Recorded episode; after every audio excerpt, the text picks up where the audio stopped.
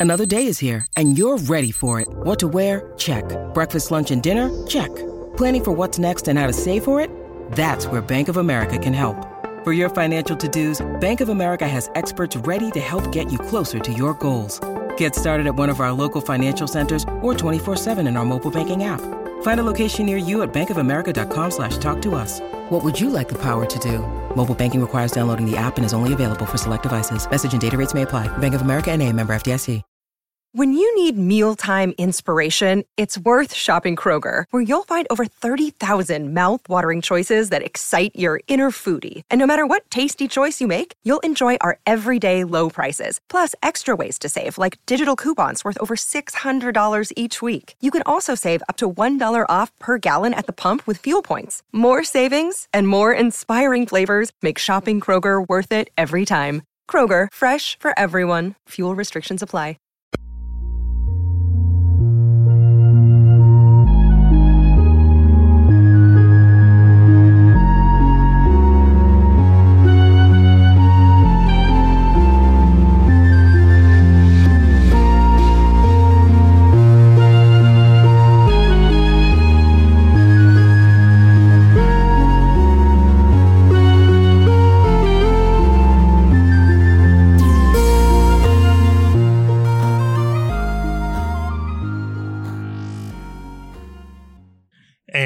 Welcome back to the Legend of Zelda Lorecast. I'm your host, Aaron, and joining me. is just Ariel. Oh, dang it. All right.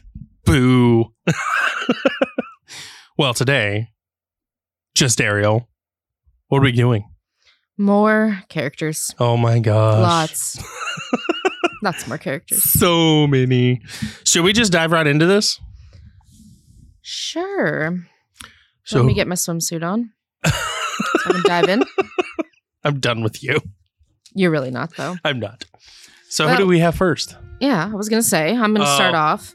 And before I get started, I just want to say I'm going to throw a lot of characters out today because what we're trying to do is plan it to where we have just two more episodes of characters because there's a lot. Mm-hmm. A lot. So I'm going to be throwing out a lot. Might be a little bit of longer episode. So bear with us. All right. You ready for this? Grumpy Woodworker. Oh gosh. Um, mm, mm, mm, mm, mm. I'm cheating looking at a list here. I, I give up. I'm not gonna try anymore. Brack. You know, I was about to say Brack. You weren't. I was. He's right here. So he is one of the carpenters in charge of constructing the festival tower for the Carnival of Time. He can be found mocking a recruitment poster for Viscen's soldiers. He reacts angrily to the cafe mask, implying he has a crush on Anju because, you know, this is the soap opera of Legend of Zelda. How the Terminator turns. Oh my goodness. Hmm. He, along with his fellow carpenters, will abandon their jobs and flee Clocktown before the moon crashes into Termina, leaving only Mutoh behind, upset at his son's cowardice.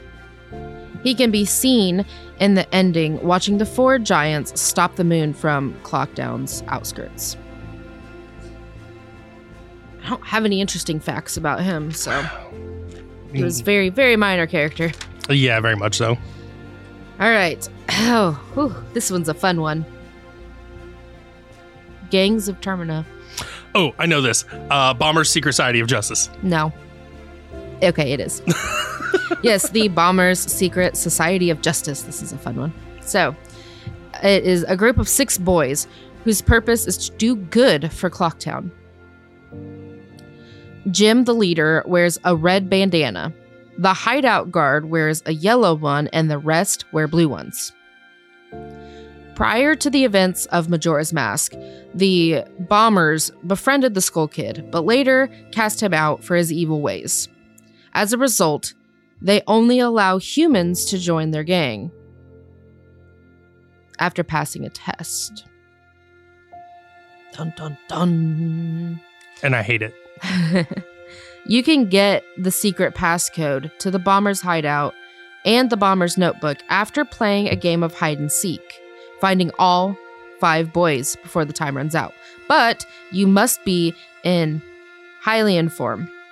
Another way to get the notebook is to learn the passcode, rewind to the first day, enter into their hideout, come back out, and speak to Jim. I never did that. so much easier. Oh, let's go play hide and seek.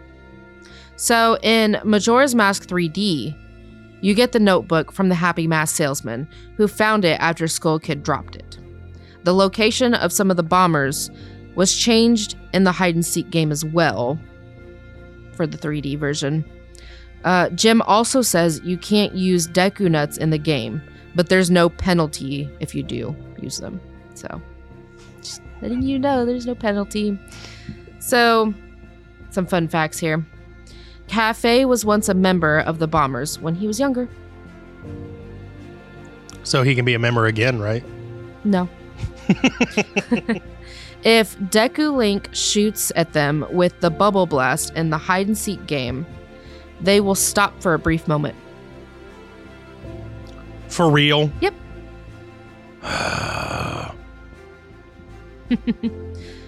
The Hyrulean counterpart to Jim and the other bombers is the Graveyard Boy from Ocarina of Time. I did know that one. Although Jim is the only one with the same hairstyle. Mhm. Titch, Chiro, and Dante from Freshly Picked Tingle's Rosy Rupee Land are part of a secret society of young children, likely in reference to the bombers. Just want to say when we get to that game, yeah, the title's a mouthful. Ugh. And that is what I have on the bombers. It's just funny because they're a gang of kids, but they're there for good. Like, I like that, but that's Justice. justice. Justice. Their name is also a mouthful. Bomber Secret Size. Blah, blah. Secret Society of Justice. Secret Society of Justice. I feel like Veda should use that. My D and D character, who's the god of justice. oh gosh. All right, next one on my list. Not good for much except drinking milk and whining. Um, is it uh one of the Garin bar- brothers? Mm, possibly. Which one? Oh gosh, it's um I can't do it without cheating. Is it uh Gorman. Gorman? Yeah. Yes, it's Gorman. Gorman is the middle brother of the Gorman brothers and leader of the Gorman Troupe, a traveling group of performers scheduled to perform at the Carnival of Time. He's devastated that the carnival will be canceled due to the impending moon disaster and Lulu losing her voice. He spends the rest of his time drowning his sorrows at the milk bar and doesn't bother telling the rest of the troupe that their acts have been canceled. What a jerk. Some leader. He begins to regret his decision of abandoning farm life to enter the entertainment field. He had left because he couldn't handle or care for the horses like his older and young- younger brothers could. He comes to the realization that he quit that life for nothing while he's, you know, drinking away his sorrows with milk. Adult milk. Yeah, it's mystery milk. So Gorman is brought to tears when Link plays the Ballad of the Windfish.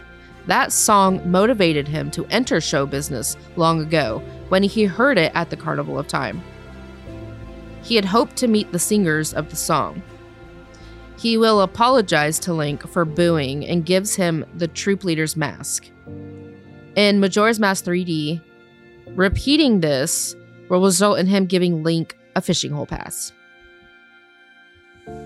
If Link performs the song for Gorman the night before, on the night of the second day, Gorman is playing cards with the twin jugglers and informs Link he and the troupe will be leaving town the next day, since they know no one will attend their show. He even offers Link a place to stay with his older brother at the Gorman track, who he says is a nice guy. I bet he would let his, you know, troupe know their act's canceled. I don't know. They did try to rob a milk cart. Shh. Shh. so, in Majora's Mask 3D, starting at dawn on the second day, If Link wears the troupe leader's mask and talks to Gorman while he's sleeping in the Stockpot Inn's bunk room, Gorman requests mystery milk from his brothers at their ranch in Milk Road. Mystery milk. Mystery milk. Link can talk to the brothers in the afternoon while again wearing the mask to get the mystery milk. The mystery milk spoils after two minutes, but if Link succeeds giving it to him, he'll let Link, Link keep the bottle.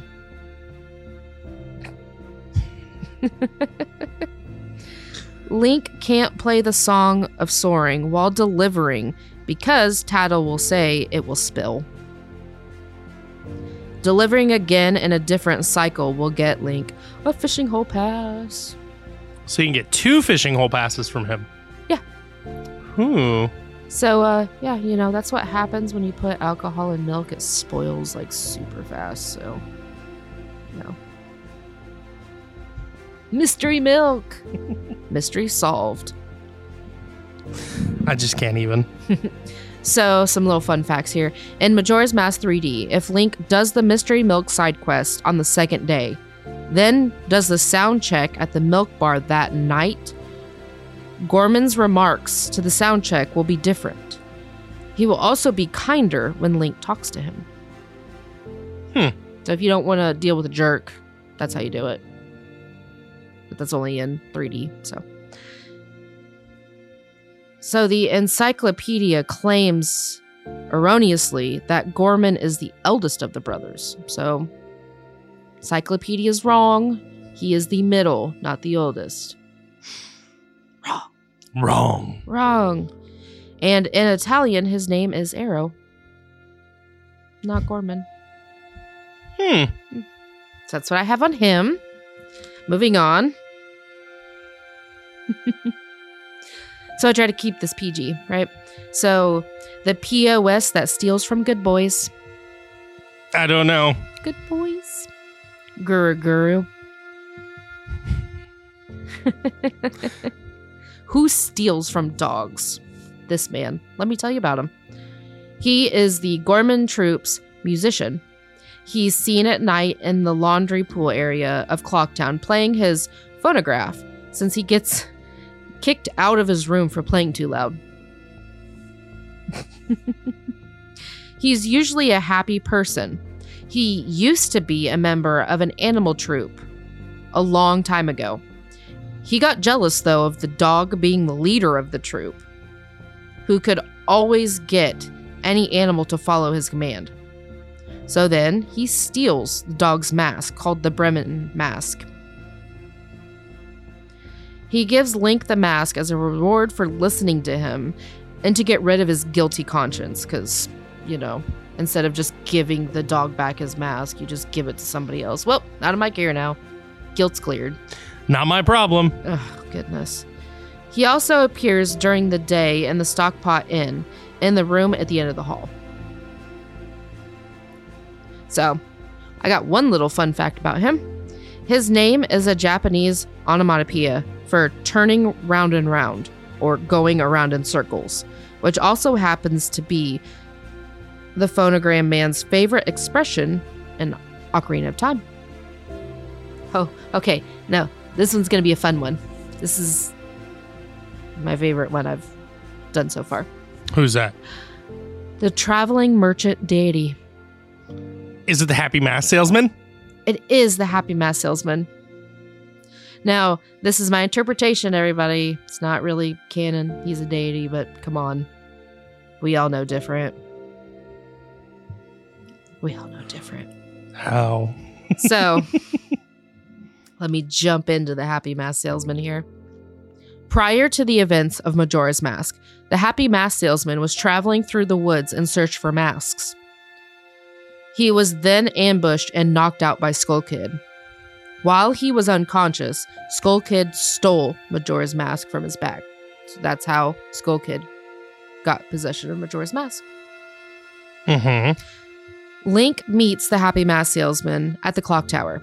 He reveals he's been following Link and he knows a way to return Link, who at this time is a Deku Scrub, back to his former self. Link must get his ocarina back first, though.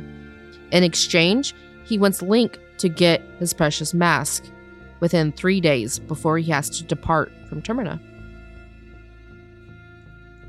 So, yeah, he already knew what was going to happen. so,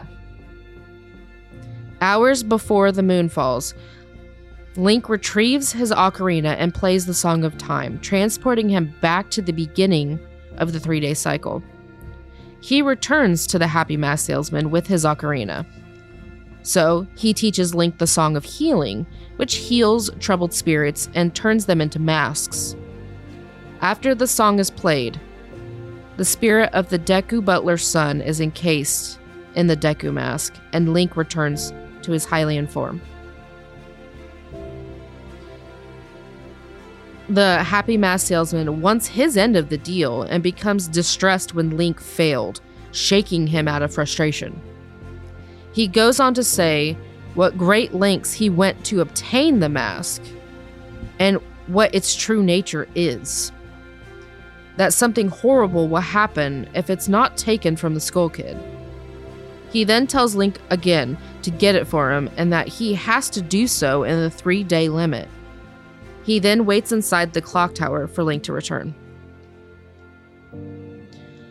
Once Link defeats the evil within Majora's Mask, the moon vanishes. The happy mask salesman finally gets his mask back, which seemingly has lost its evil power.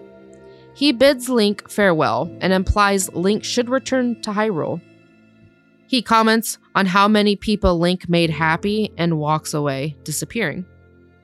The happy mask salesman knows a lot about Link and his adventures, mentioning before how retrieving the mask should be no difficulty for someone like him. Hmm. How does he know all this? Hmm. If Link wears a mask and talks to him, he will say something about that mask, such as what emotion it's filled with, its rarity, or something special about it. In Majora's Mask 3D, the Happy Mask salesman also gives Link the bomber's notebook after they first meet. Like I kind of said with the bombers. So, some fun facts.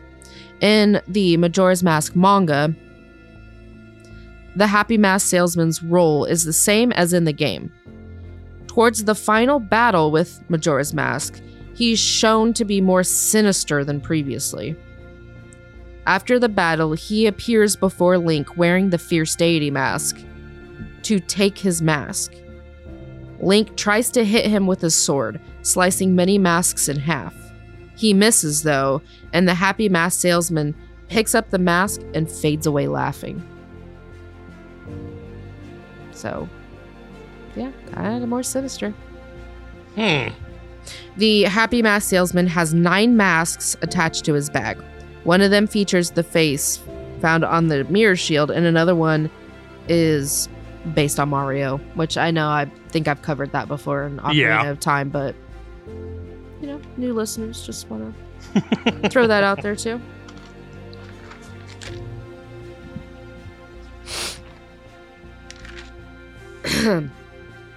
Hacking into the Majora's Mask 3D files reveals that the face models used for the Moon Children is that of the Happy Mask salesman.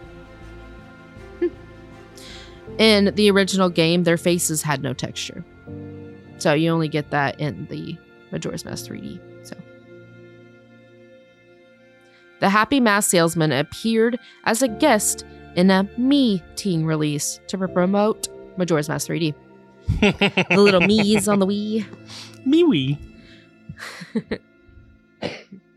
Viewing his Mii data file, his creator name is likely meant to be Ayabe, implying the Mii was made by Naoko Ayabe, who is credited as an illustrator on the game.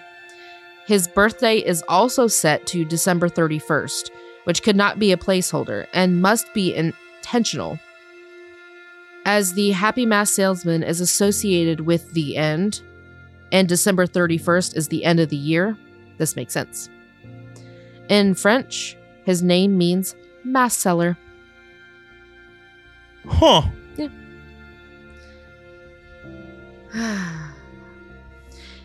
The Happy Mask Salesman is referred to as the Mask Salesman in Majora's Mask and the LOZ Majora's Mask official perfect guide.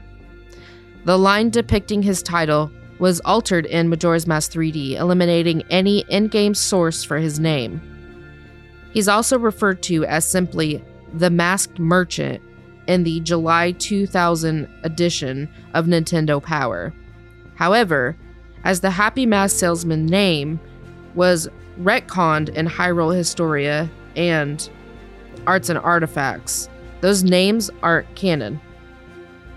The name Mask Salesman only applies to instances of the Happy Mask Salesman, specifically in versions and ports of Majora's Mask for the Nintendo 64, in contrast to the Majora's Mask 3D and Majora's Mask content overall. Interesting. Yeah.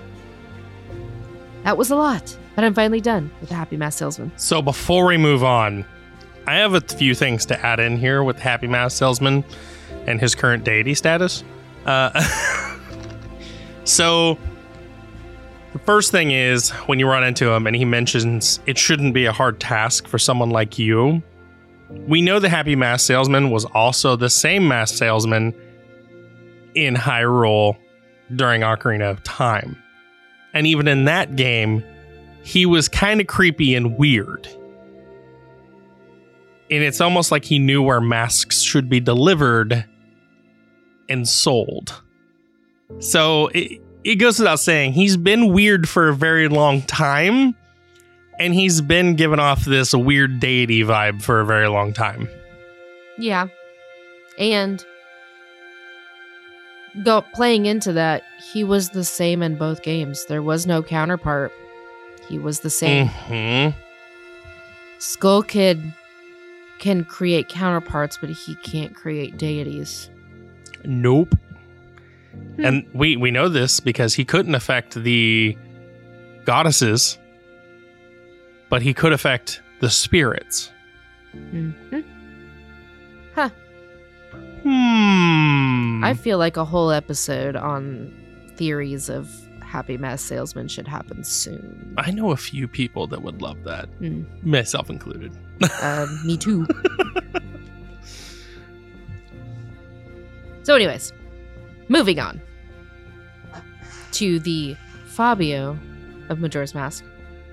I'm gonna take a wild guess and say he has purple hair Yeah, and he's very very young. yeah. And all the women want him. Mm-hmm.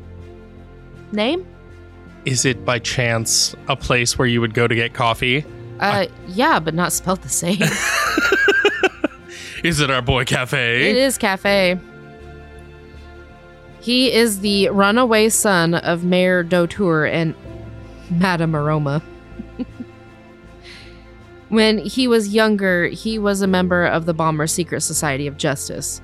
The owner of the Curiosity Shop was best buds with Cafe when they were kids and gave him the Keaton mask as a gift. A month before the carnival, he was turned into a child by the Skull Kid. Wah wah wah.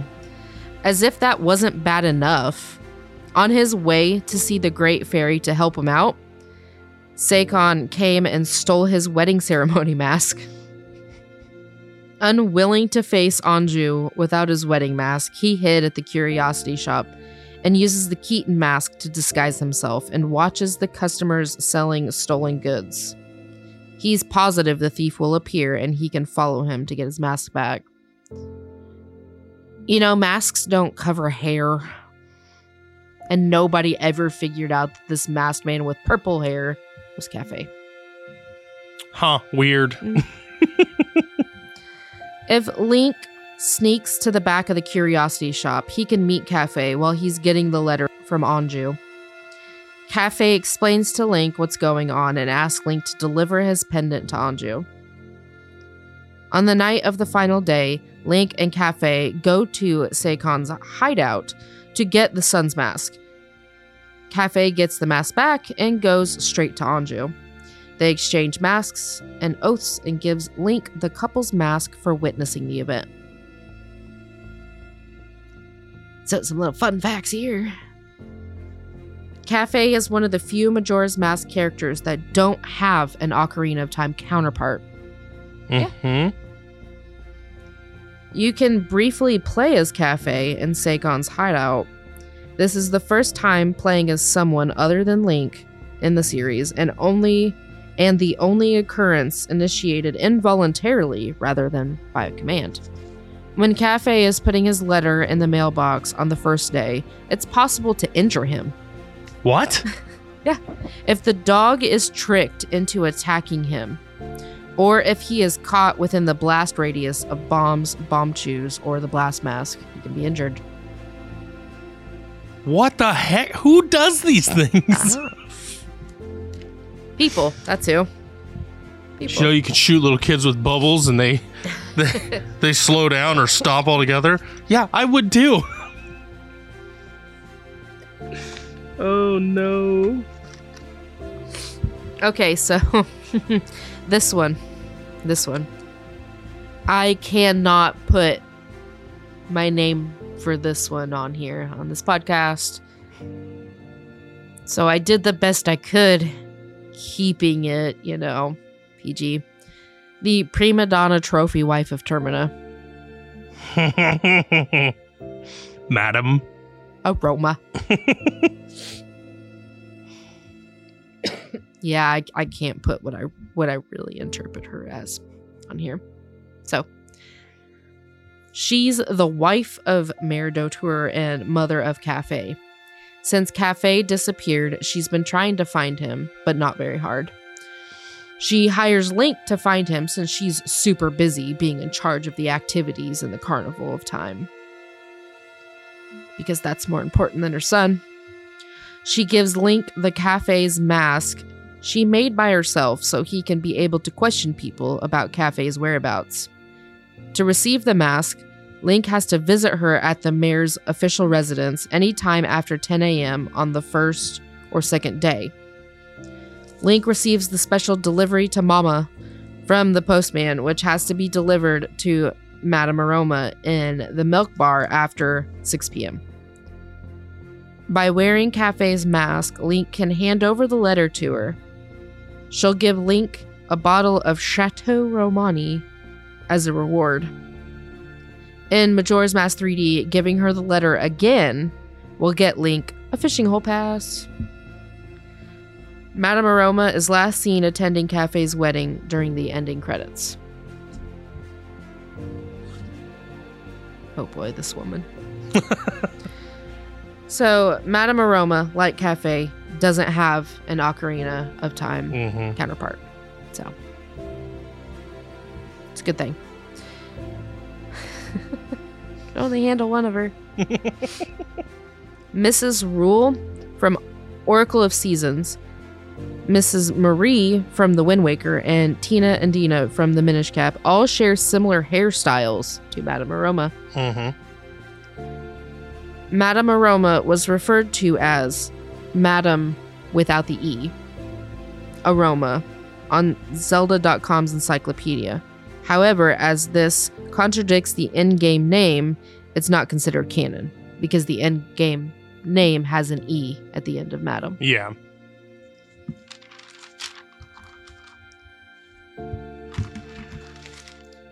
How weird for you to not include the E on somebody's name. Well, you can, they do that. That's a thing. I forget what it is, but like one's like super formal and one is like a sign of like Mrs. or something. Like Mhm. it's it's it's a thing. I don't know. So the next one doesn't know how to tell his wife no. Is it the mayor? It is the mayor. Mayor Dotour. He is the mayor of Clocktown. He faces a difficult decision of either evacuating the city or letting the Carnival of Time go on as planned. And his wife doesn't help him out by making things more difficult for him. That's why you tell your wife no and go away. That's what Aaron does to me. That's not true. It is. Every day he's in his office listening to Mutoh and Captain Viscen arguing about whether or not to cancel or continue with the carnival. On the evening of the final day, Mutoh forces him to continue on with the carnival by threatening to call his wife if he doesn't. Wow. I mean, that checks out. If somebody were to threaten me and tell me they were going to call you, I would do whatever they wanted. Duly noted. No, no, no, don't tell my wife. She's going to be mad. oh boy. If Link interrupts the arguing wearing the couple's mask, the mayor's head is cleared, and he decides to let the people choose on their own to stay or flee. Huh. How complicated of a decision that was. You're the mayor. This is what. Mm. Spineless. Mm. As a reward, he gives Link a piece of heart. The mayor seems to have some idea as to where Kafei is after he disappears. If Link talks to him while wearing Kafei's mask, after showing him the couple's mask, he'll tell Link to ask around at the curiosity shop. This means the mayor either knows Cafe is there or knows of Kafei's friendship with the owner. He also makes the comment that the owner is a bad influence on Kafei. I mean, he does accept stolen goods, but that's beside the point. Right. As a child, one of Mayor Dotour's school teachers was Anju's grandma. Oh. Grandma. Mayor Plen in Oracle of Ages is similar in appearance to Mayor Dotour, as they have similar hairstyles. Sticking with the same hairstyles. LOZ.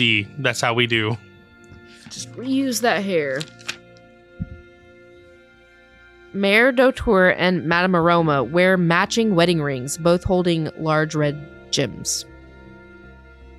Matching. Oh, you fancy, huh? hmm this one's kind of funny. During Kafei and Anju's wedding, in the ending credits, Mayor Dotour can be seen sitting in his chair instead of standing with the others, clearly having brought the chair outside of the town walls. It may be possible that the chair is part of Dotour's character model. they were just like, you know what? That's that's a thing now. I know. I thought that was funny. So before we go any further, I want to cut you off here. Sorry. Mm, it's fine. I wanted to add a little bit of two cents here. Something I've been thinking at for a long time. If the mayor, Anju, and his mother don't have character models in Ocarina of Time, we could easily look at it as a developer standpoint, saying we have enough time to make like three or four original models on top of all the original characters we're making throughout the rest of the game. But we don't have time to redo an entire cast, just use assets. We could look at it that way. But that's not typically the way Nintendo does things.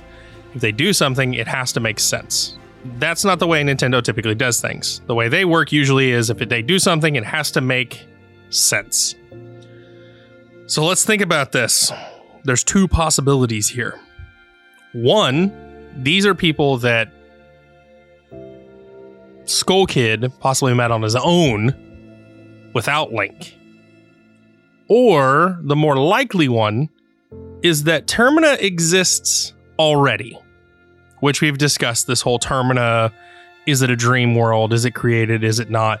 We've discussed all this, but this is I I feel like this is more evidence saying that Termina exists outside of what we understand and know. Is that they were already in charge of Termina? This is why nothing to them is new or weird or different. And that Hyrule was twisted into development with Termina because Termina exists in a dream realm. So, I mean, I mean, Link's Awakening, we know that well, we'll get there, but the island is a real place that's in a certain somebody's dreams and exists in the dream world. It's a it's a whole thing. We'll get there, but same concept could exist for Termina. Hmm. Something to think about. Food for thought. So anyway, who's next? So, despite his facade, he's really a nice guy. Is it by chance a gravedigger? No. Oh, I think we already talked about him. Um, Moo. That's gonna be my hint for you. Moo. I don't know. I give up. Mr. Barten. Oh, okay. All right. I get it now. I get it now. So he's the owner and bartender of the Milk Bar. Moo. The Moo. in East Clocktown. During the day, he's in his bar sweeping the floors and allows Link to stay if he doesn't get in the way. He doesn't let anyone into his bar in the evening if they don't have a membership in the form of Romani's mask. He also won't service anyone not wearing the mask inside. See, oh. This is weird to me. Mhm. This is weird. So, going back to him, he does allow Gorman to stay and drink without a membership out of sheer pity. That's why I say he's a nice guy. Now it all makes sense. Okay. He's Be- really a nice guy. He's a stubborn man and sees himself as the kind of person to sink with a ship and stays at the bar instead of fleeing town. That's a devoted bar keep right there. Right. If Link talks to him on the night of the final day, Mr. Barten will say he's waiting and hoping that one of his favorite customers would show up. He mentions he wasn't wrong since Link did show up at the bar. See, nice guy. I want to be mad at him because so a certain somebody didn't have to wear the silly cow mask. But dang it, he's making it real hard. So, the only little fun fact I have for him is Mr. Barten may be a contraction of bartender.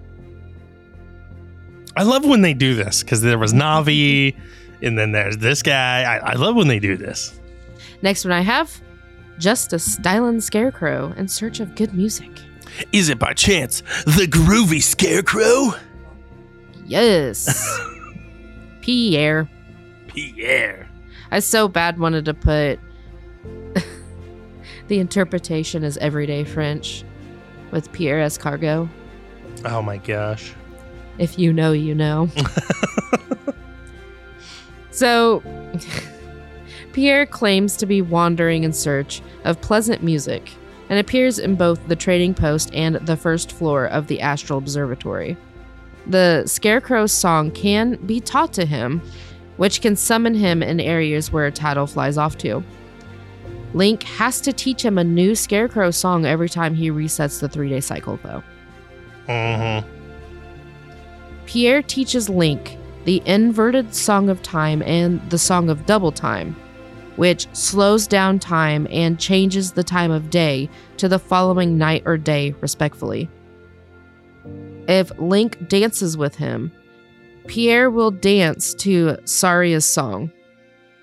Doing this will have the same effect as playing the Song of Double Time, so Pierre won't dance on the night of the final day. Huh. Yeah, because you can't. It's the final day. You can't switch it to the, you know, following day or night. So Mm. if Link wears Kamaro's mask, Pierre will begin to dance around. As soon as Link takes the mask off, Pierre will stop dancing. In Hyrule Warriors Age of Calamity, scarecrows like Pierre and Bonooru can be found in Hyrule Field. Oh, I need to go back through and look for that then because I did not find them. Yeah. All right. The friendliest stargazer ever. Is it the professor? It is the professor. I love the professor. Professor Shikashi. He is a wise old man who spends his time at the Astral Observatory looking at the stars. He opens his observatory and the path leading up to it from Clocktown to the bombers so they can use it as their hideout. He also informs Link about the importance of Moon's tears. Skull Kid is a jerk to Shikashi as well. Before Link's arrival, by threatening to break his instruments because he's a jerk. Shikashi is also very concerned about the moon's slow descent to Termina. So, this is basically what I have on him. I have a fun little fact about him, though. Oh, let's hear this. Professor Shikashi goes unnamed in Ocarina of Time, referred to as Old Man. Mm-hmm. He has no name. But he deserved one. He did. Maybe Skull Kid thought he deserved a name, even though he's a jerk. He gave him one. All right. Still just as greedy as ever. Oh. I don't know. I give up on this one. Cursed rich man. Oh yeah. Okay. Yeah. Yeah, he's in the stew. He's still cursed. So he was cursed by the swamp spider house. Someone told him he'd become rich by visiting this house and gave him the mask of truth. This person said the instructions to become rich would be written somewhere in the house. As he went to look, he became cursed and turned into a Skulltula like creature.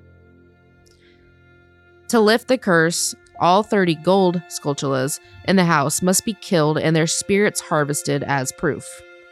After the curse is lifted, he will give Link the Mask of Truth. In Majora's Mask 3D, defeating 30 gold Skulltulas a second time will get Link a fishing hole pass. And the cursed rich man states he'll get rid of the Mask of Truth. so, the cursed rich man's dog is also in the spider house. And on the first day, he says his master's eyes are always filled with greed. Oh, sweet old doggo says that about you. You're wrong. Yeah. On the second and third days, his speech is different. His thoughts indicate that he used to be a racing dog at the doggy racetrack at Romani Ranch. Shout out to our friends uh, on the uh, First Encounter podcast because uh, that is one of uh, one of the mini games that continues to elude. I just thought it made sense. It does. He's greedy. Of course, he would throw his dog in a dog race to get him some money. Yeah. Jerk. He's just a good boy. I say this as I'm petting my dog right now, Rocky. and the last little fun fact I have about him the man seeking shelter at the Oceanside Spider House resembles one of the cursed rich man's children from Ocarina of Time. So it continues. All right, I have two left, and I'll be done for today. Woo! So, first one. A better, though more rash, parent than others in Termina. Ooh, I don't know about that one. The Deku King. Oh, okay. All right. Well, I don't know. You're out on a limb on that one. Mm, I'm just saying. At least he cared. Uh, okay. Least he right. cared. I'll give you that, but mm, rash. Oh. Oh, he was rash. I'll tell you why. tell you a story about a poor monkey. So, he is the monarch of the Deku Kingdom and resides in the Deku Palace with his daughter. He is rash, overreactive, and overprotective. I agree now. I just realized I was thinking of a different word other than rash. I was okay. Yep. You're right. Anyway, continue. Sorry. When his daughter goes missing, he blames a monkey who was actually helping her reach the Woodfall Temple to figure out what was causing the recent swamp poisoning. He imprisons the monkey in a cage and gathers oh, any Deku scrub who wants to watch as he punishes the monkey. mm-hmm. After Link sneaks in while in his Deku scrub form, he talks to the monkey who teaches him the Sonata of Awakening. The king takes this as further proof that the monkey deceived the princess, as that melody is only known by the Deku royal family. The king then begins to begins the punishment as Link is taken away by the Deku guards. When Link rescues the prin- princess, she's furious at her father for what he's done to the monkey and orders him to release him at once. The king is super happy she's safe and realizes his mistake, releasing the monkey. The king is last seen during the ending credits beside his daughter and the monkey and the palace guards. So, one little fun fact in the Majora's Mask manga, the Deku King, instead of accusing the monkey, rounds up random creatures such as Wolfos and Snappers, blaming them for the missing princess. So they left the monkey part out. Yeah, I did notice that. All right, my last character for this episode, and I have like 50 more. Not really, but close enough for the next episode. Daddy's whole world. Is it the princess? What princess? The Deku princess. It is the Deku princess. So she's the heiress to the Deku throne and resides in the Deku palace with her dad. Upon seeing the southern swamp filling with poisonous water, she went to the Woodfall Temple with the monkey. She was captured by Odolwa and put into a room near the entrance of the temple. Link eventually gains access to the temple and defeats Odolwa. He finds the princess and rescues her, returning her to the palace by storing her in a bottle. My favorite part of that entire quest. Oh boy. Bottles are like TARDISes. Bottle. Let me just. Poop. she is enraged with her father for what he's done to the monkey. She apologizes to the monkey for her father's hasty decision. She shows Link the way to the Deku Shrine to receive his reward on behalf of the Deku tribe. Huh. so I got some fun facts here. In the Majora's Mask manga, she appears to have a crush on Link in his Deku form. This actually is really sad. Okay, this is a sad thing. Mm-hmm. Because the Deku butler says Link looks like his son in that mask, and that the princess was in love with his son. Yeah. Ouch. Mm-hmm. Ouch. In Cadence of Hyrule, the princess is a minor character who can be found in Deku Village in the future world if the player downloaded the Symphony of the Mask content pack. Okay, now this next part is hilarious. Ooh, I haven't done this yet, so let's let's hear it. If any of the protagonists talk to her enough, they will ask her if she would fit into a bottle, which she takes offense to. Oh, do you think you'd fit into a bottle? Oh my gosh, I love that little little tidbit in there. That's Yeah. great. So, several sounds the princess makes in the Japanese 1.0 and 1.1 versions were omitted from the American release for unknown reasons. But these sounds are restored in Collector's Edition and Majora's Mask 3D. Huh. Yeah, there's nothing wrong with those sounds because I've played both of those and Unknown reasons. I don't know. I know when this game came out, there was a real big wave going across the US with video games and the, you know, criteria for rating systems. It might have been Nintendo's way of kind of like dodging things because some of the sounds that the princess makes Are a little risque. yeah, and, and not so much risque, it's just kind of getting close to that. Well, yeah. So, I mean, yeah, I mean, I could see why the original release they would have taken those out just in case. And then by the Collector's Edition in 3D, they were like, really? Get yeah, over it. nobody cared anymore. All right, my last little fun fact, and I'm done for today, anyways. While the princess herself doesn't appear, her clothing can be unlocked and worn by the companion fairies in Hyrule Warriors Legends and Hyrule Warriors Definitive Edition. oh, I need to do this. Do it! Do it now! Ah, and I am done for today with my characters. Woot woot! Sheesh, that's a lot. Right. I have a lot more. oh, I know you do. You have a lot I more. do have a lot more. So, uh, this is a great time for a mid break. Woo. And when we come back, we will go into my characters for the day. Get. Yeah. Get. Well, here we are in the middle of the show, Ariel. Yes, yes, we are. Do you know what we do in the middle of the show? Cry a little Why? because I'm surprised my voice isn't gone from all that talking. Well, we also have to thank our patrons. oh, yeah. Yeah. So uh, let's start off with our uh, wonderful Golden Goddess level patrons. We have Kex and Maple Flapjacks. From there, we have our Hyrule Royalty patron, James Becker, and our Sheikah level patrons, Deadeye and Nikki Lift Stuff. From there, we have our Kokiri patrons, Jumanji and Remington Cloutier, and our fairy patron, Doug Leamy. Huge shout out to all of you, and thank you so much for contributing to the show.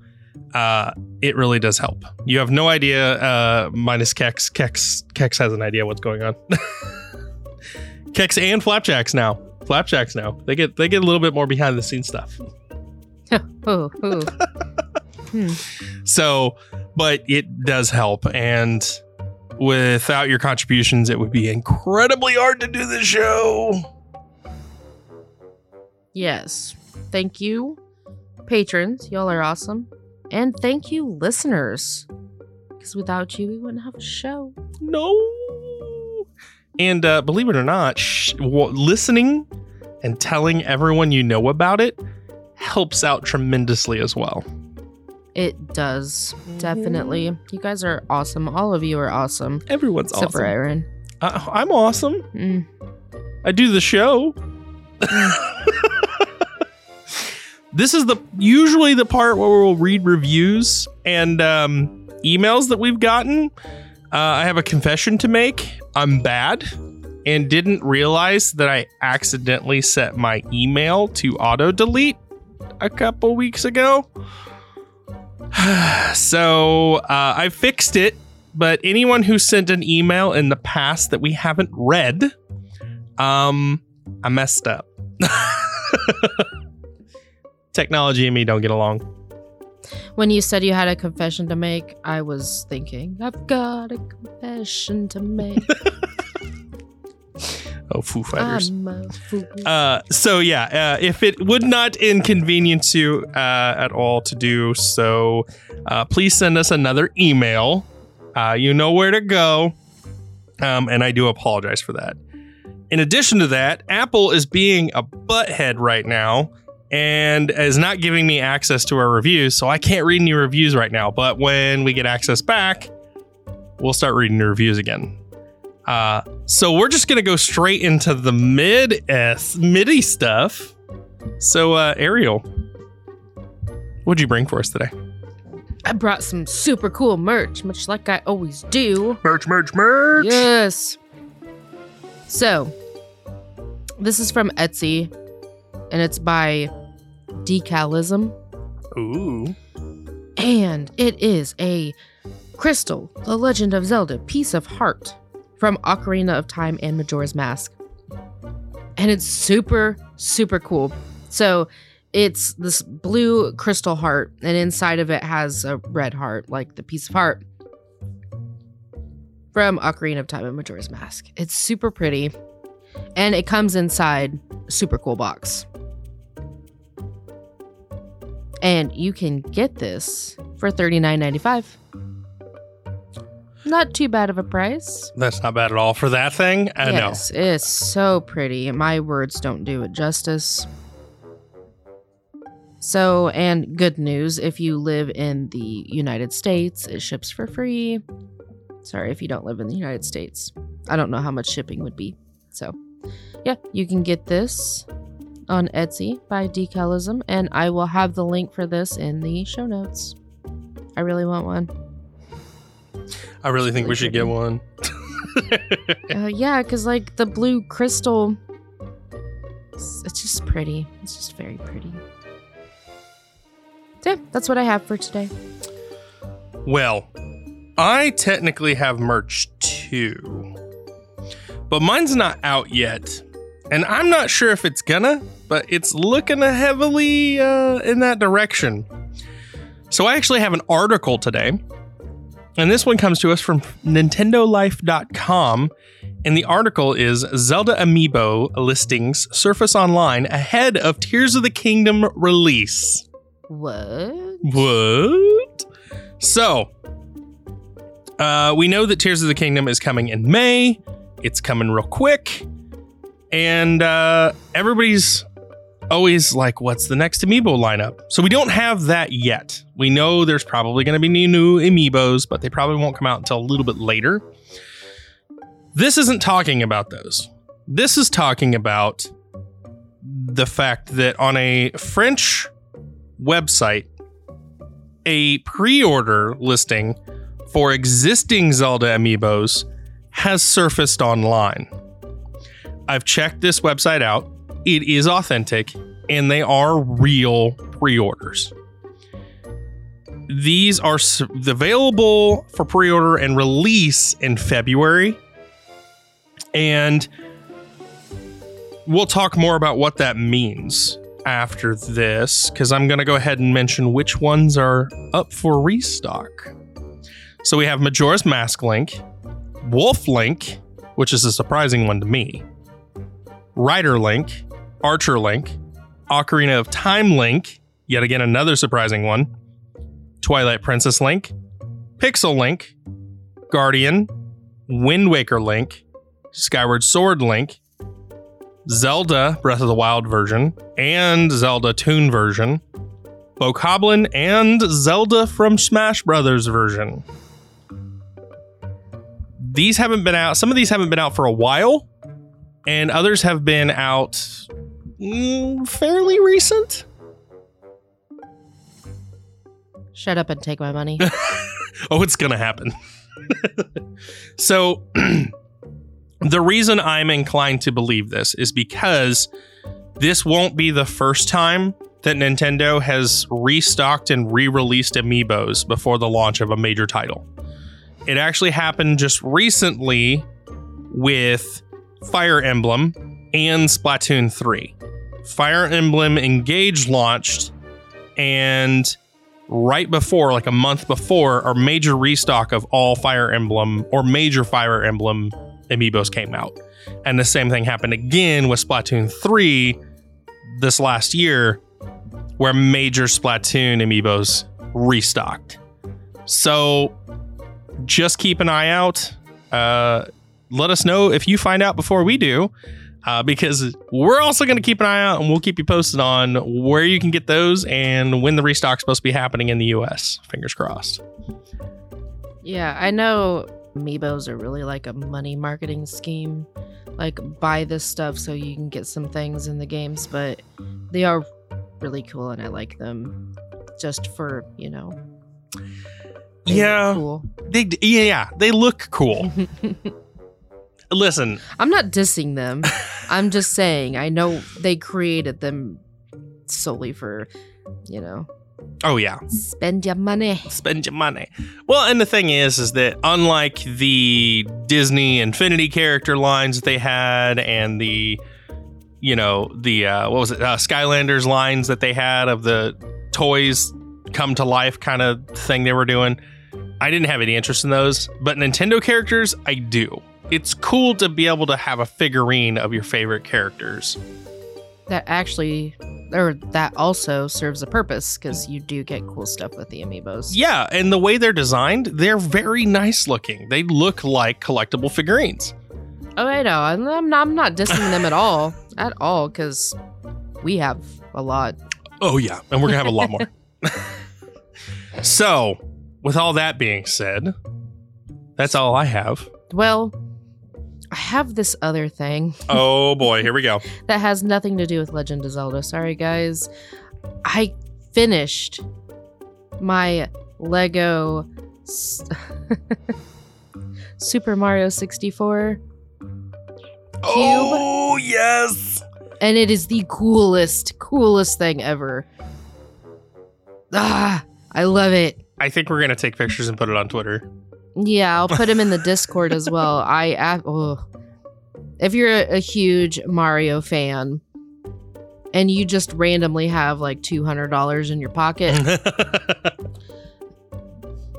You should go out and get that cube because it is the coolest, coolest thing in the whole entire world. Ugh. Ugh. So, uh, speaking of which, should we go ahead and announce now what to expect moving forward into 2023 with the Patreon and some new things coming this year? Well, hmm. All right. So we had been toying with the idea, which means it's going to happen. uh, so for some patron episodes, we are going to dive into the world of Mario. hmm Mostly me. Yeah, it's I'd- definitely a you thing. I love Mario. I I'll love be- all things. Yep. So I'll be the guy who asks questions and side sitting here, but I'm interested to learn more about Mario. Yep. Which I know it's not Legend of Zelda, but it is in the world of Nintendo. So thought it would fit well with this show. Yeah. So we've had a weird, wonky schedule, and this is why. We've been working on a lot of things behind the scenes, and this is one of them. We've been toying with the idea, we've pitched it to a couple patrons, and it seems like something that everyone's interested in. So once a month, we're going to be releasing a Mario Lorecast episode. I guess you could call question it that. uh, on our patreon feed and and once a month we're going to be releasing a special patron only legend of zelda episode so that's what we got moving forward with this show Yes, I'm I'm really excited about it. Really excited. so do we drop the ball on the next one i've been hinting at it throughout the course of this last year Go for it. Let's go. so, coming soon. Uh, no definitive date yet, but we're going to be doing it fairly soon. We will be releasing the Kingdom Hearts Lorecast. We'll be following the PG uh, kind of trope we have with this one. So, if you're one of our younger listeners, you definitely can tune in. Um, but we are going to be diving into the Kingdom Hearts lore and world development uh, coming soon, and I'm super excited for that one. Yeah, who doesn't love Final Fantasy meets Disney? I do. So, uh, and uh, for those of you who think, oh, that's more of a kiddie stuff, you clearly haven't dived deep into the Kingdom Hearts lore. It's pretty dark. Well, I'm just saying Legend of Zelda can get kiddish and so can Mario. So, you know, you're in the right area and you, You should are. be excited about Kingdom Hearts. I'm excited. So, uh, that's some of the big stuff we have moving forward going into 2023. Ugh. Big mid break, big info drops. Yeah, so the last thing is I'm going to rattle off our sponsors like I do. so, if you want or need, or both, an ocarina, head on over to STL Ocarina. Use our promo code LOZLORE10 and save yourself 10% off of a beautifully designed ocarina. Which, yes, listeners, I'm so sorry. Aaron is awful, and we have not done the duel as we have promised Mm, but it will be coming. So stay tuned for that. I was recently informed uh, that it doesn't matter how terrible I am at it, it needs to be done. Yeah, and it'll get done. So stay tuned for that coming in 2023 as well, because you know what? 23 is my favorite number. I'm not kidding, it really is. So this year is going to be great. Lots this is of my stuff. favorite number. Lots of stuff. So, next on the sponsored list is do you need a set of dice, dice tray, Mhm. dice bag, Mhm. dice accessories, Mhm. dice towers, yeah, all of the above? All of it. Head on over to Fanroll Dice. Use our promo code Almighty C 10, which is A L L Mighty, the letter C 10. And save yourself 10% off. Which, yes, this does stack with any promotions going on with Fanroll Dice. So Mhm. if they're offering, you know, 20% off of whatever, you can stack that 10% off on it as well. They have beautiful dice, just absolutely beautiful. They've got resin, wooden, gemstone, metal, rubber. They've got big dice, normal size dice, tiny dice. Like they got they've got it all. and it's all beautiful. And I have two sets of their dice, and I absolutely love them.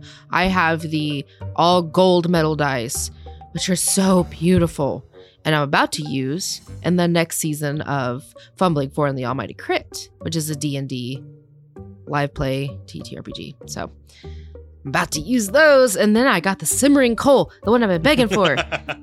ah, I love it. It's beautiful, absolutely beautiful.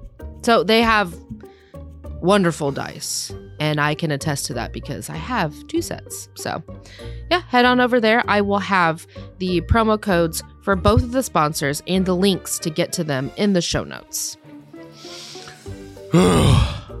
Big info dumps. I probably won't mid-break. be able to talk tomorrow. My voice will be gone. this is the most I've ever talked in a very long time. I don't talk that much. Whew. So, uh, no definitive dates on when our first Super Mario Lorecast is going to drop or when we're going to drop the Kingdom Hearts. But the closer we get to the release time and recording and everything else, we will let you know during uh, the mid break and we'll let you know where you can listen. So, other than that, I think it's time for us to go to the end of the episode. Ah, where I can rest my voice.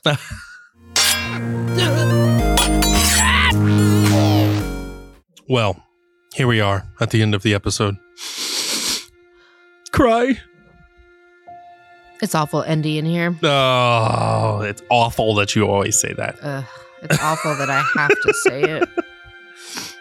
Well, let's not get too sad because uh, we're going to talk about more sad things. Yeah, but before we get into the sad thing, Mm. You know how Hello Hyrule always does the what does things taste like? Oh, yeah. So it just randomly popped into my head. I bet Skull Kid tastes like black licorice. But I like black licorice. And you like the Skull Kid, so that makes sense. You're not wrong. oh my gosh. You're talking about eating people. Well, all right. Technically, it's not a people, it's a spirit. It's a, okay, it's a hard concept. You know what? Black licorice it is. Yeah, I don't care if it's a person or a creature or whatever. It's, you know. I guarantee you, Chris and Pete are going to be rolling over on this one. Yeah, I'm just saying. If this gets mentioned when they talk about Majora's Mask, I'm going to die laughing listening to it. so, moving on. Let's talk about some sad things real quick. Ready for this? Oh, all right. Hmm. So, we're going to talk about the four giants. I said I was going to go a little bit more into them, uh, and there's not a whole lot we can discuss further on them that we haven't already talked about. Um, but we have the giants themselves. They're actually called the guardian deities of Termina. And this is because they rest in the four cardinal directions of the land of Termina north, south, east, west, or Woodfall, Snowhead, Great Bay, and Ikana Canyon. Every year during the Carnival of Time, the people of Termina will worship and pray and ask the giants to bless the land and kind of help them get a rich harvest in the years to come. And everyone wears masks during this party to resemble all the deities and honor the giants, which we see when we, and we'll talk more about this when we see the pictures during Granny's story. So, a little bit of history on this. Uh, the story that Anju's grandmother tells uh, about the four giants is specifically starting on the second day. Before the events of Majora's Mask even were thought of, ter- people of Termina lived in a single world. And this was all under the blessings and the ever watchful eye of the four giants. It was during this period of time that the giants went and became friends with Skull Kid. according to Terminus history books. Uh, but this is where it gets sad. The giants inevitably found out that they had to go to distinct areas of Termina to better guard and protect the world of Termina. While doing this, though, they had to remain dormant so that their power could be utilized by the planet.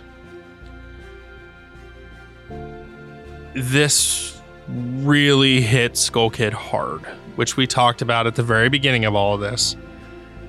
Even though the Giants had said to Skull Kid and the people of Terminus specifically, if you ever need us, just call. Now, this is oddly reminiscent of uh, Ocarina of Time. Oh, you got a smile over there. What's up? Who are you gonna call? Oh my god, Four get out of here. Giants. Get out. so, yeah, this is oddly reminiscent of Ocarina of Time, where the Skull Kid was talking about he had friends, but they got called away for duties. Um, this is where we have to have the spirits come help us in Ocarina of Time, you know, temples, light, yada yada. Yeah, we, we went over that in Ocarina of Time. But yes, oddly reminiscent of the same kind of principles here. Hmm, weird. So, yes, they they told everyone just call us if you ever need us, uh, but we have to go rest because we have to protect the world, and we got to keep it from, you know, splitting apart. So that all happened. Our tricky, tricksy little imp got upset, feelings hurt, stumbled across a frighteningly terrible, powerful mask that possessed him He stole it. Uh, stumbled. Uh, so we're not going to go into all this, but what we are going to go into is the aftermath. At the end of the game, we managed to free all the giants. We call them, they come save the day. At this point, everything seems okay because at the end of the game, we see the four giants partying and celebrating with everything. This part confused me because the four giants had to go slumber to keep the world from drifting apart and splitting and causing, you know, more problems. But now they can party? well, because Skull Kid was kept in check. Mm. Do you think he was the one destroying the world? Mm, I don't know. I don't Hmm. know. Hmm. I think it's all just because it's all imaginative land and Giants are allowed to party too, you know. It's I- not just all work and no play. Makes I'm- giants dull boys. I'm I'm just saying I'm pretty sure it's just because it was all made up in dreams and I I think the Giants really didn't have to do anything. I'm just throwing that out there. I'm just throwing out there that they deserve to party too. They do. They definitely do. So so some uh, interesting facts here with the Giants. Hyrule Warriors first. We'll start there. In the Majora's Mask DLC, uh, four giants appear as an item card in the Termina map and are found by completing the adventure battles representing the temples in Woodfall, Snowhead, Great Bay, and Ikana Canyon. So you can use this item card on the map to represent Clocktown and unlock a section of Termina map representing the glass, grassy playfield inside the moon. Ooh. Yeah. Uh, giant bokoblins also take the role of the giants in the rewards map adventure battle, The Giants Gather, which I thought was really cool. I don't like bow goblins. Oh. Little bow piggies. So, the last little fact I have here for you is in case you were wondering what happens if you don't unlock all the giants and you let the world fall to the moon's devastating blast of collision, uh, what happens is the ones, the giants that you have managed to uncorrupt and save, will attempt to stop the moon from falling, but ultimately fail because they're not strong enough. I never knew this because I never tried it without having all four giants. But now I kind of want to go purposely fail with only wow. two giants. wow and you scrutinize me for wanting to eat Skull Kid. oh gosh. So yeah, that's kind of it's kind of all we got on the Giants. Uh, more interesting facts than uh, info here, but I mean it's pretty straightforward with the Giants. So the next one we have is Anju's grandmother, Granny. Granny. Uh, Anju's grandmother is Granny. Hi, dearie. oh, wrong uh, Granny. Wrong Granny. Uh, Granny's counterpart from uh, Hyrule, the Ah. one who owned the. Uh, it was in the back of the potion shop. Granny's Bakery? Yeah, no. uh, so Anju's grandmother lives in one of the lower bedrooms of the Stockpot Inn. Um, she is confined to her wheelchair and serves as our storyteller of our wonderful little Majora's Mask game. And unfortunately, her stories are extremely long and will put you to sleepy time. However, if you manage to get the all night mask, which allows Link to stay awake indefinitely, you can stay awake and get to the end of each one of the stories, and which she will ask you questions. If you answer them correctly, you will get a piece of the heart for each story told. However, she will not read any stories on the final day. The stories that she'll read are the reenactment of the Carnival of Time, and this one takes approximately two hours to tell. And the other story she will tell is about the four giants, which will take approximately 84 years. 84 years, uh, 24 hours. Close enough. So basically, if you start the story at 6 a.m., it won't be done till 6 a.m. the next day, which is whole. That's a way to pass time.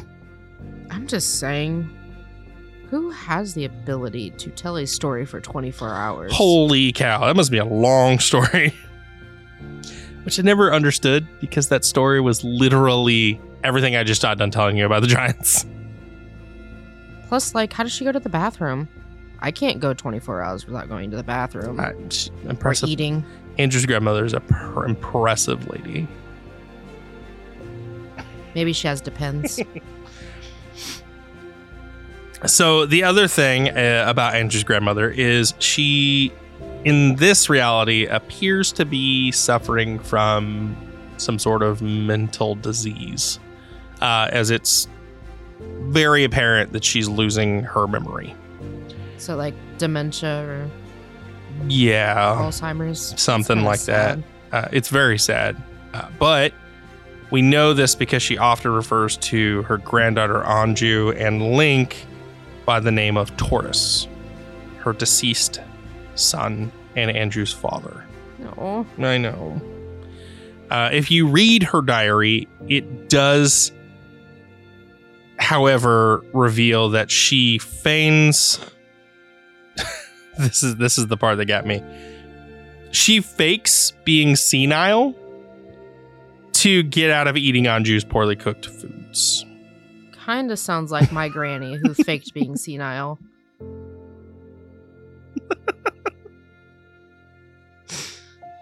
I don't want to eat that. Well, I mean, Anju is a terrible cook, so I don't really blame Granny. so she actually writes her entire plan out in her diary, which I read and immediately had to stop because I was dying of laughter. she goes she goes real in depth with this plan. Uh, and you can actually see her enacting the plan when Anju brings her lunch. So the last thing about uh, Anju's grandmother is she is seen fleeing Romani Ranch with Anju and her daughter-in-law on the final day. So some interesting facts about Anju's grandmother. Uh, there is a picture of a tiger that can be seen on the backside of her wheelchair, which I thought was so cool. uh, this is actually a reference to the pet tiger cub that she has in the Ocarina of Time. No. And if you speak to Anju's grandmother with Kafei's mask on, she will imply that she was the school teacher when Kafei's father was in school. Yeah. So that's how you figure it out. Mhm. So the I, I I thought these were cool too. The Japanese translation for her name is Potion Shop Granny, I like it. I like that title. and the French translation is Grandmother. She is the grandest of mothers. Mhm. And it is grand hyphen mother. Hmm. so yeah, that is all we've got on her. So she is the grand potion shop mother. Grand Potion Shop mother. Oh my gosh. So, the last character I have is one we will be revisiting later on uh, when we do a special Tingle episode because we've got Tingle's got to have his own episode. There's just too much about Tingle to not give Tingle his own episode. We could have done that with Happy Mask Salesman too, but we just decided to do theory episode on him. Do you? So it is none other than the Swamp Tourist Center Guide. That is his official name. But we're just gonna call him the Swamp Tourist Guide. I just call him Swamp Man. Swamp Man. it's different than Swamp Thing. So best part about this. This is Tingle's dad. What? What?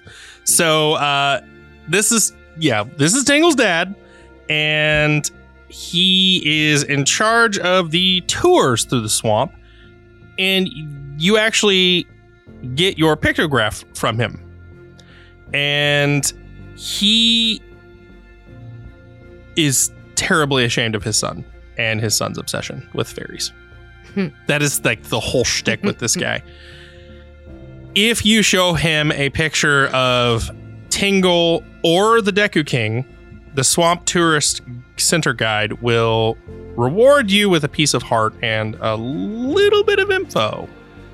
Talking about how his son is he's ashamed and oh yeah, it's it's yeah. It's something else. so uh there's not really much more than this on him but I wanted to get him mentioned and out of the way. So when we do get to the Tingle episode, we can go more in depth and we can just kind of breeze over and be like, yep, that's Tingle's dad. There are some similarities in the character design between the tourist guide and Tingle, mainly the mustachio and goatee set they have. Mustache. I must ask you a question. But I'll shave it for later. Oh, so uh, well, there's that and the kind of hairy design of the character.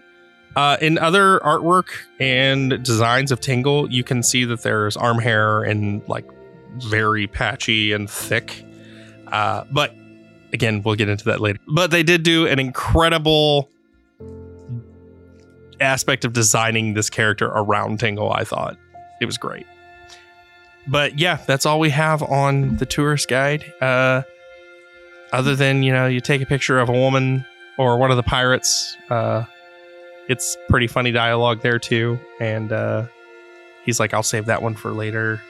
It, it's, yeah Not creepy. it's enough, not is creepy it? at all. so yeah. Uh, other than that, that's all the characters I have for now because uh, my list is significantly shorter than Ariel's. Yeah, he overworks me and underpays me. That's not even remotely true. Oh yeah, that is because you don't pay me at all. Oh, that's a lie. Um, no. All of you yell at Aaron. Because you know what? If he paid me, I could have bought my own cube instead of getting it as a gift from my brother. Which, thank you, Brad, because you're awesome for that gift. This is the coolest freaking thing ever. I pay you in sodas and candy. Deal with it. so, uh, yeah. Uh, with all that being said, uh, this is the end of the episode.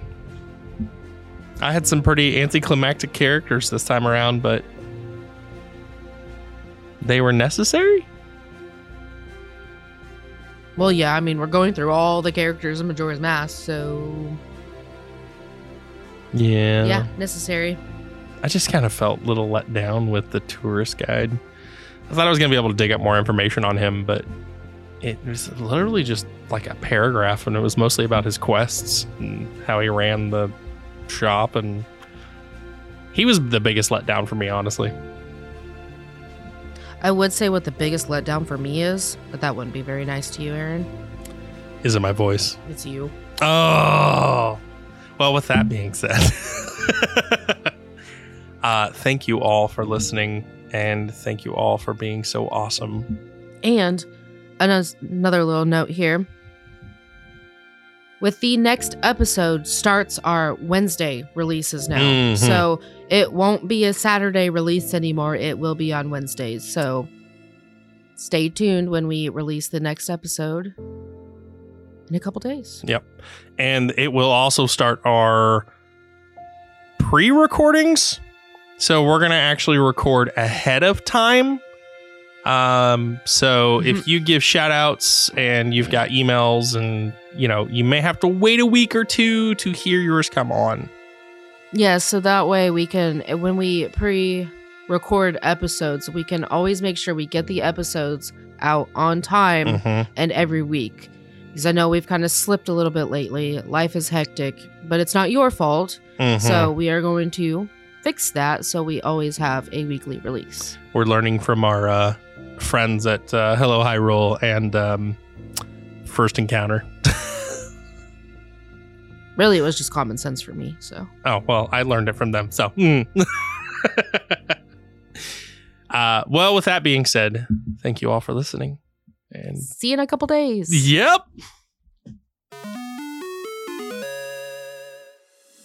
Thank you all for listening to the Legend of Zelda Lorecast tonight. We hope you enjoyed yourselves. If you did, tell a friend, leave a review. We'd love to hear from you. You can chat with us all things Legend of Zelda on the Robots Radio Discord, or you can get hold of us on our Twitter at LOZ Lorecast. Intro and outro are done by Bitonal Landscape. Links are in the show notes below. Till next time, dear listener, it's dangerous to go alone. Take this.